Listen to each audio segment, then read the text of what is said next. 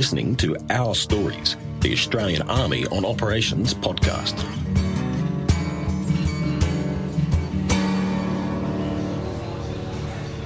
This is Task Group Taji Rotation 4, a combined force of Australian and New Zealand military personnel on a training mission here in Iraq.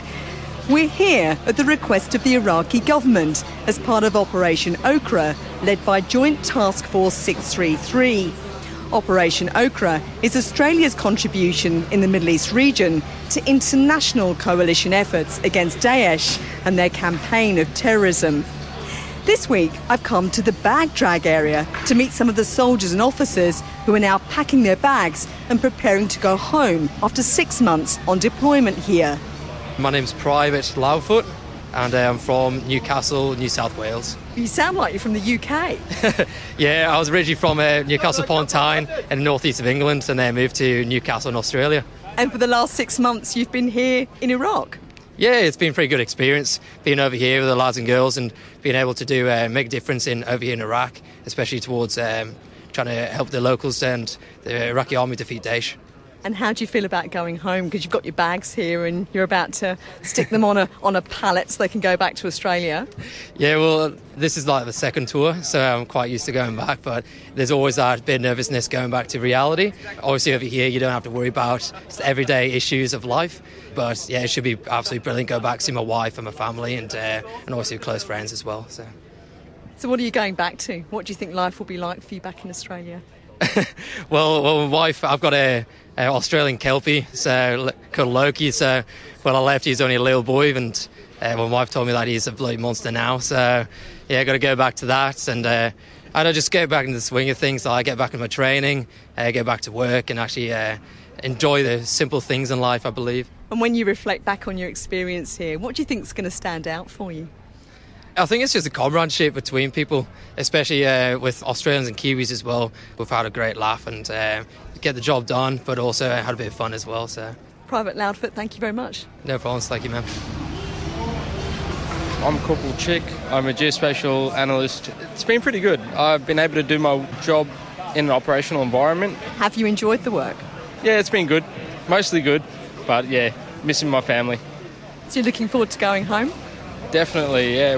Wife and three kids, they keep asking me to come home, and it's starting to weigh on me a little bit, and I'm missing them all very much. You've got all your bags packed here, just a few weeks to go now. So, when you get home, what do you think you'll remember about your experience of Iraq?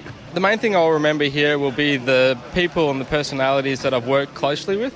If I wasn't working with the enjoyable, bubbly personalities, then yeah, I don't think I'd have much to remember. Maybe the rain, mud, and the heat now. Corporal Chick, thanks very much. You're welcome. Thank you. I'm Major James Ellis Smith. How are you?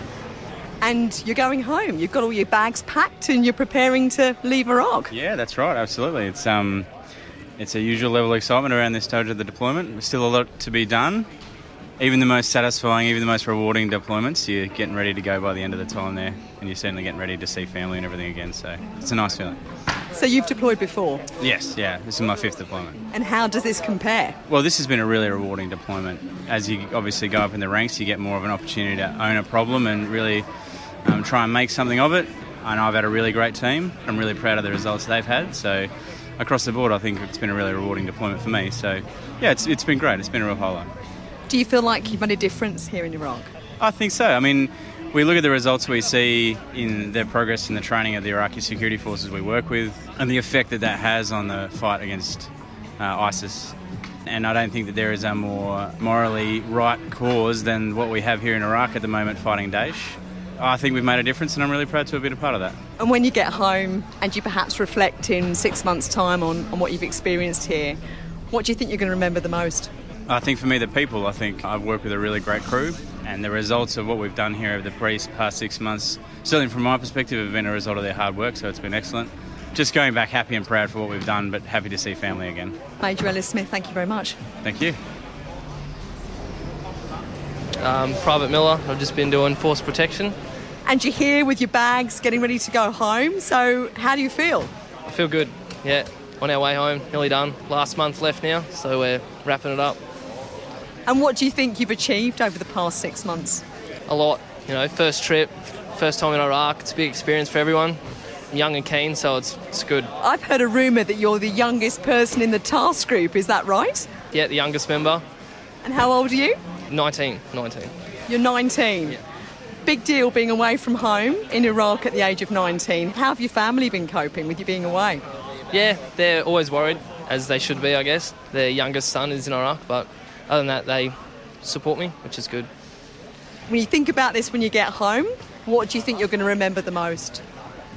I guess just the reality of actually being in a country wearing the army colours and doing what you can for the country on your behalf. Thanks very much. Cheers, man. My name's Lance Corporal Andrew Harris. I'm from 1st Armoured Regiment but posted in Adelaide. And you're here in Iraq. Yes, in Iraq, uh, I'm crew commander of one of the uh, Bushmasters, which is a protected mobility vehicle. So we provide uh, force protection. So you've been here for six months. What's been happening here for you? Uh, we've been lucky enough to be embedded with the training teams and helping them carry out their training to the Iraqis, as well as complete our tasks of force protection and support out with the training teams. Do you feel that the task group's made a difference here? Do you think you've been part of that? Yeah, absolutely. It's always good to be able to have the opportunity to come overseas and work with different nationalities, different cultures, and working directly with the Iraqis in a training aspect was quite good. I know that uh, a lot of the junior call signs within our PMV troop have been able to have that opportunity, which has definitely broadened their outlook on life and their understanding of different cultures. And are you looking forward to going home?